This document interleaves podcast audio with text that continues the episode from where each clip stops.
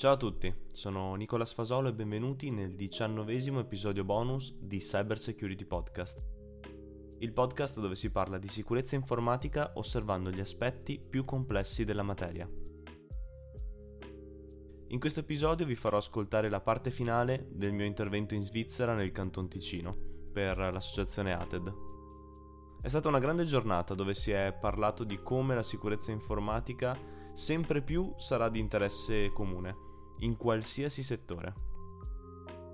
In genere è stata un'esperienza ricca di emozioni e di momenti per parlare con alcuni dei miei ascoltatori. Vi anticipo che quello che ho detto non è basato su alcuno script, quindi non mi sono preparato nulla e sono andato completamente a braccio, imbastendo un episodio mentre parlavo così, in real time. E anche se non è stato per nulla facile, mi sono divertito a spiegare cosa c'è solitamente dietro un attacco informatico, ad una vera infrastruttura informatica e, come sempre, tutto dal punto di vista dell'attaccante. Bene, senza indulgiare oltre, iniziamo con il mio primo episodio live di Cyber Security Podcast. Buon ascolto. Al massimo pomodori me li buttate, sono qua. Non credo proprio, io direi, beh, l'applauso adesso ci sta, ci sta sicuramente un grandissimo applauso. E proviamo a fare questa cosa, allora, un podcast live, una puntata bonus, la chiamiamo così, bonus, anche se sì, tu come sì. bonus di solito le tratti in un altro modo, una puntata bonus qui a Lugano del tuo podcast, in cui magari devono andare a recuperare anche le diciotto puntate precedenti, direi. Vabbè, no? sì, sicuramente, ah, no, okay. Se no non potete nemmeno ascoltare, questo no, è un problema. Direi di no, dunque dobbiamo andare a ripetere tutto quello che è stato fatto, le diciotto puntate, ma in questo spazio sta a te, tutto quello che vuoi, la parola è tua. E grazie, okay. Nicolas. Grazie a te. Allora, in questa puntata di Cyber Security Podcast parleremo di come succede un attacco. Quindi abbiamo visto, abbiamo già parlato nel, nei precedenti episodi, appunto, di come gli attacchi avvengono in vario modo, quindi sia a livello di es- servizi esposti, sia a livello di malware, sia a livello di phishing. Però, realisticamente, cosa c'è dietro l'infrastruttura dell'attaccante che va poi a entrare in un'azienda, a scalare i suoi privilegi e appunto compromettere un'intera infrastruttura? All'inizio c'è uno sviluppatore, perché non è vero che l'attaccante è un nerd o una persona col cappuccio che dietro un computer di notte, alle tre quattro di notte, si mette lì, attacca, eh, fa, fa automatismi al volo, e fa brute force. Non è così. Ai giorni d'oggi l'attaccante ha automatizzato il processo di scanning. Quindi in poche parole ci sono dei web crawler, che sono in poche parole degli automatismi che scannerizzano tutto l'internet, e se avete un router a casa con un I P pubblico scannerizzerà anche il vostro, alla ricerca di vulnerabilità di qualsiasi tipo. Quindi vulnerabilità sia note che non note. E il vostro I P, se vulnerabile, finirà in una lista, e questa lista verrà indicizzata per country, per quantità di vulnerabilità e per bontà delle vulnerabilità. Quindi quanto è facile sfruttare quelle vulnerabilità per ottenere un accesso all'interno dell'infrastruttura. E quindi ci sarà una prima parte che si chiama profilazione, o diciamo scan, più semplicemente. E già qui l'attaccante ha un guadagno, un ritorno. Che tipo di ritorno? Un ritorno economico, perché se io non voglio per forza strutturarmi per creare un'infrastruttura funzionale per fare attacchi e compromissioni, che poi mi serve il malware, mi serve eh, l'affiliato, eh, mi servono tools per fare privilege escalation, lateral movement, competenze, già con questo io posso creare delle liste fantastiche, posso impacchettarle, si chiamano collection nello specifico, posso creare una collection, dargli un prezzo in base ai dati che fornisco e venderlo. E quindi qui si chiamano, diciamo, questo tipo di, di attaccanti si chiamano Initial Access Broker, quindi sono i broker che vendono il punto d'ingresso. Bene, quindi questa è la prima fase. La seconda fase poi appunto è sfruttare queste vulnerabilità, quindi se la prima è automatizzata, nella seconda entra in gioco uno, un attore umano, uno o più attori, dipendentemente dalla difficoltà e dalla grandezza appunto del, eh, del perimetro da attaccare. Lì c'è una persona con competenze specifiche sulla parte di red teaming, quindi sa come sfruttare un exploit, sa come modificare appunto l'exploit nel caso quello pubblico non funzionasse, e in, alc- in alcuni casi sfortunatamente sa come scriverlo. Quelli sono gli A P T e sono un po' più brutti dei, degli hacker normali. E il suo obiettivo principale è solo fare quel salto da fuori, quindi da internet, a dentro. Quindi ottenere un accesso dentro un server, un client, un qualcosa dell'infrastruttura, per poi permettere a qualcun altro di lavorare. E quindi quello che fa è appunto testare sempre in modalità automatica e manuale, quindi qui è un mix, questo è proprio il nerd col cappuccio che lo fa, e testare exploit e vulnerabilità al fine di ottenere una shell, quindi di ottenere un accesso all'interno dell'infrastruttura. E quella shell deve essere abbastanza privilegiata per permettergli, uno, di vedere quello che c'è nel resto dell'infrastruttura, due, di capire che cosa c'è, perché oltre a vederlo bisogna capire che tipologia di sistema posso attaccare, posso sfruttare, e poi di fare in modo che questo accesso sia persistente e che quindi magari la persona spegne l'infrastruttura per qualsiasi motivo, o c'è un, un antivirus che la blocca, che blocca la mia, la mia shell, quella, quella shell, quell'accesso deve essere comunque persistente dopo un po' e ricrearsi.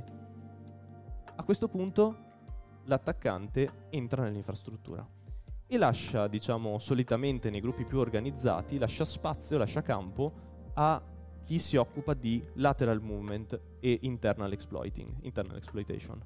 E qui queste persone sono un po' diverse da quelle di prima, perché queste persone hanno strumenti che si sono scritti loro, solitamente si sono proprio fatti loro, e super compatibili, che gli permettono di muoversi agilmente all'interno dei sistemi. E come?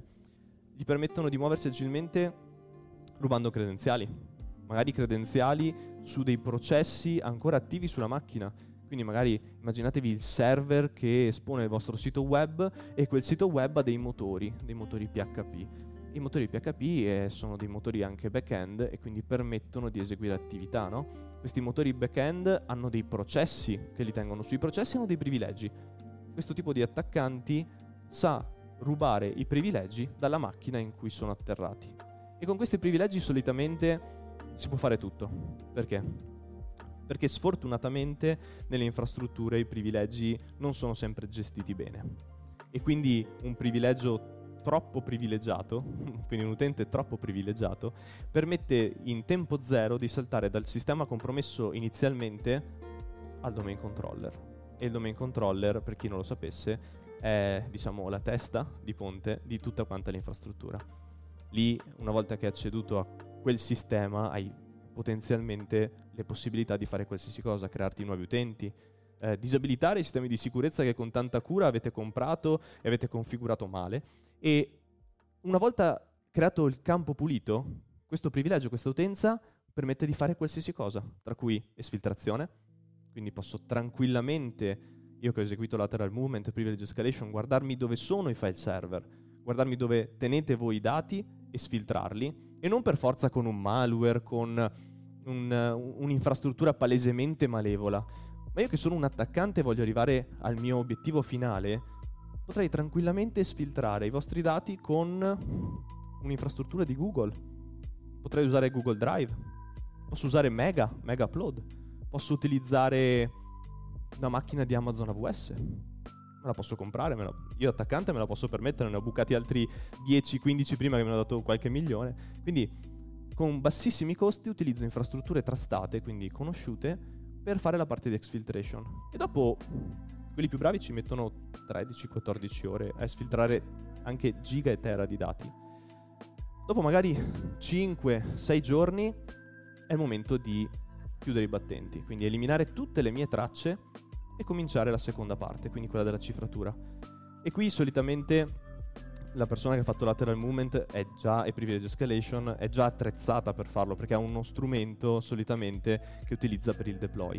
Quindi esegue questo strumento per il deploy del ransomware, quindi del payload principale, e magicamente questo, non tanto magicamente in realtà, e magicamente questo ransomware è su qualsiasi sistema connesso alla rete. E vi dirò di più, io attaccante non voglio che il sistema connesso alla rete sia l'unico punto che io attacco, io voglio attaccare anche quelli che non sono ancora connessi, quelli che magari sto attaccando di domenica, quindi magari gli utenti che si connetteranno lunedì mattina, E quindi cosa farò? Farò il set di altre persistenze e quindi magari utilizzerò proprio i sistemi informatici, quindi le group policy di dominio, utilizzerò proprio strumenti che servono per il deploy per mettere il mio bel ransomware, così che quando tu accendi il tuo computerino ti viene pushato, quindi ti viene caricato automaticamente nel sistema, insieme all'antivirus e tutti gli altri software che ci sono già, quelli lì non li tocco, possono restare dove sono. E così avviene un attacco. E sembra una cosa molto complessa, sembra una cosa... Eh, in realtà l'ho detta anche in modo facile, però... in realtà è davvero facile, perché io non ho bisogno come attaccante di attaccare un'azienda specifica o due aziende specifiche, io ho tutto l'internet a disposizione. Chi non è pronto, anzi chi mi permette di entrare con poco effort, per me è il miglior target, è il target più papabile. E quindi perché ci si difende e come ci si difende? Qui passo alla parte seconda. Il, la difesa da questo tipo di attacchi serve non per rendersi completamente sicuri, ma solo per aumentare il tempo che il povero o ricco, beh dipende quanti ne ha fatti, attaccante ci deve mettere per entrare dentro l'infrastruttura, così che la vostra infrastruttura non sia nella top of the list con dieci vulnerabilità con R C E, quindi Remote Code Execution, che semplicemente tramite l'esecuzione di un comando semplice permette all'attaccante di entrare, ma magari siete in fondo alla lista perché c'è una vulnerabilità di basso livello che dà forse un accesso che deve, deve essere studiato, che quindi poi eh, richiede altri privilegi, richiede altre competenze. Per me attaccante non è costo efficiente attaccare un'azienda, diciamo, che ha poco perimetro. E poi non solo su servizi esposti, qui mi sono focalizzato, la difesa va fatta su tutti i punti d'accesso all'infrastruttura. Adesso, prima abbiamo parlato del, del Covid. Il Covid ha creato grandi problemi, ma grandi opportunità per gli attaccanti. Perché in un momento in cui eh, le persone erano tutte quante in azienda ed erano, diciamo, confinate e pseudo protette dai sistemi aziendali, nel momento dopo, appena è arrivato il Covid, cosa è successo? È successo che tutti sono dovuti stare a casa. E quindi liberi, diciamo, e non monitorati da sistemi di sicurezza pagati dall'azienda che l'azienda ha messo in piedi per proteggersi. E lì l'attaccante che sistemi ha da sfruttare? Hai voglia? Ne ha a livello di S S L V P N, quindi un accesso semplicissimo diretto all'infrastruttura, e per me attaccante è una, è una credenziale.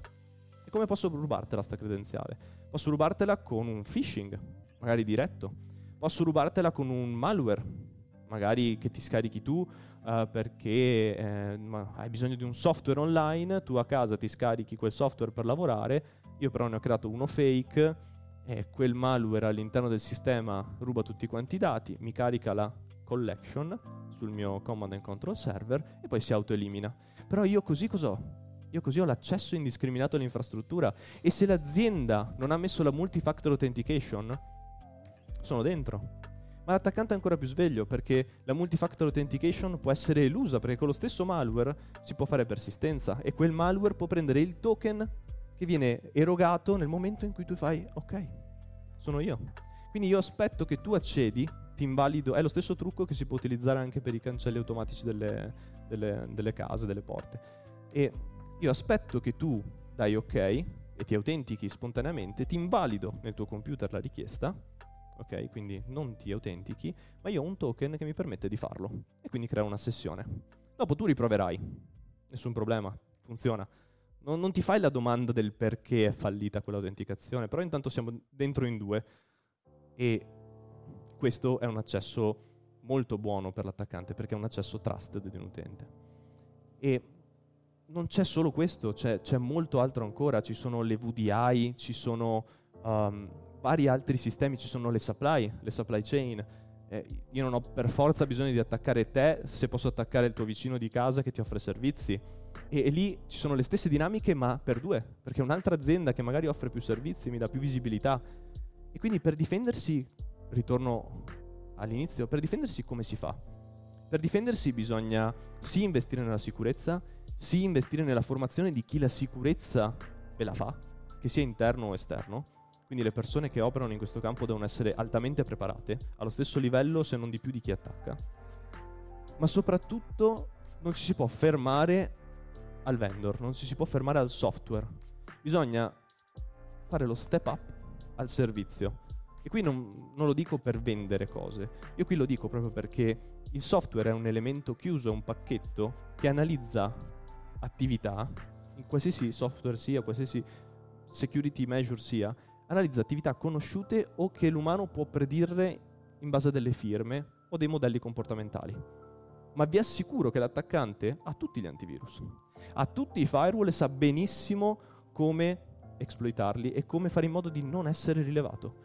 Quindi l'unica cosa che può bloccare un attaccante pseudo furbo, poi ci sono anche quelli che si fanno beccare così, pseudo furbo appunto è un altro attaccante che però usa le sue competenze per fare regole di detection e per fare detection anche attivo e correlazione di tutto quello che sta succedendo in un'infrastruttura informatica, semplice o complessa.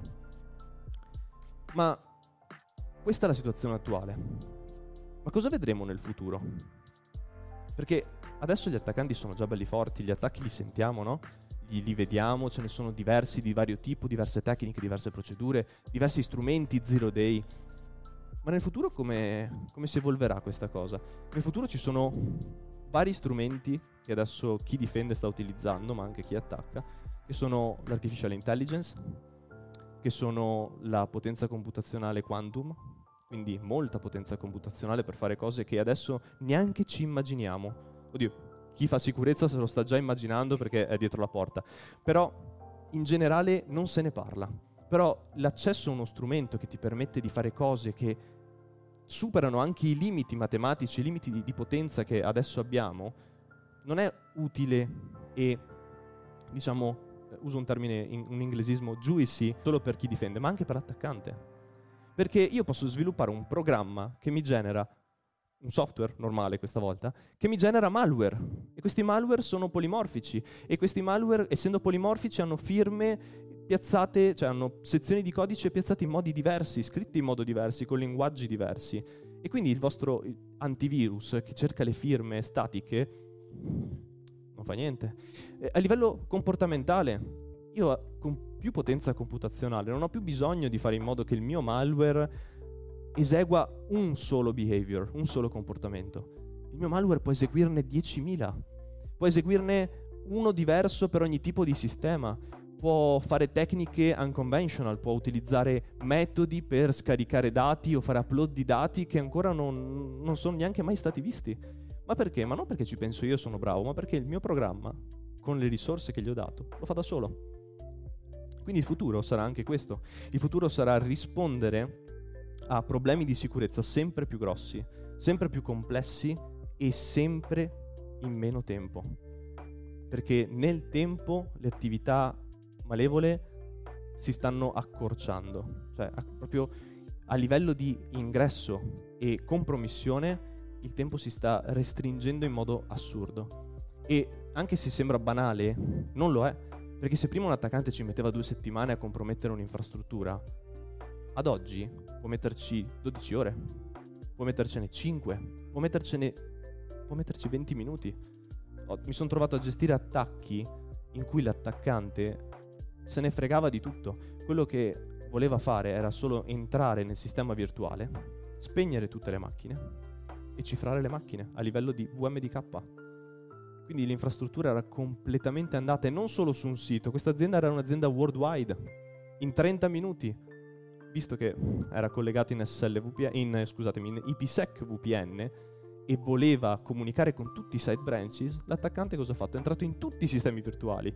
Asia Pacific, è entrato in Italia, è entrato in U K, è entrato eh, U S A. In trenta minuti era finito tutto. Tutti i sistemi, il S I E M era spento e cifrato. Vai a beccare i dati nel S I E M poi.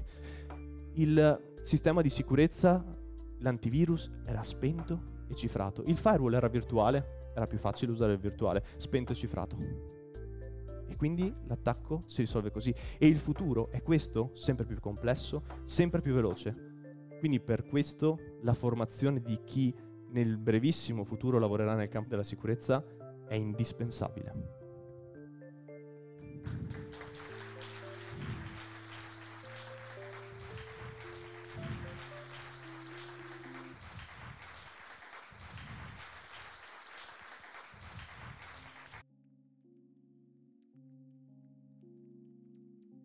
Eccoci qua, spero che l'episodio vi sia piaciuto e con l'occasione vi informo di due cose. La prima è che nel prossimo episodio ci sarà un contenuto sponsorizzato, completamente in linea con il mantra del podcast chiaramente, e tutto il ricavato andrà in beneficenza. Quindi vi invito a seguire la pagina di Cybersecurity Podcast su LinkedIn al fine di vedere quando verrà effettuato il bonifico a prova di quanto vi ho appena detto. La seconda invece è che sto già cominciando a fissare gli slot per gli eventi dell'anno prossimo.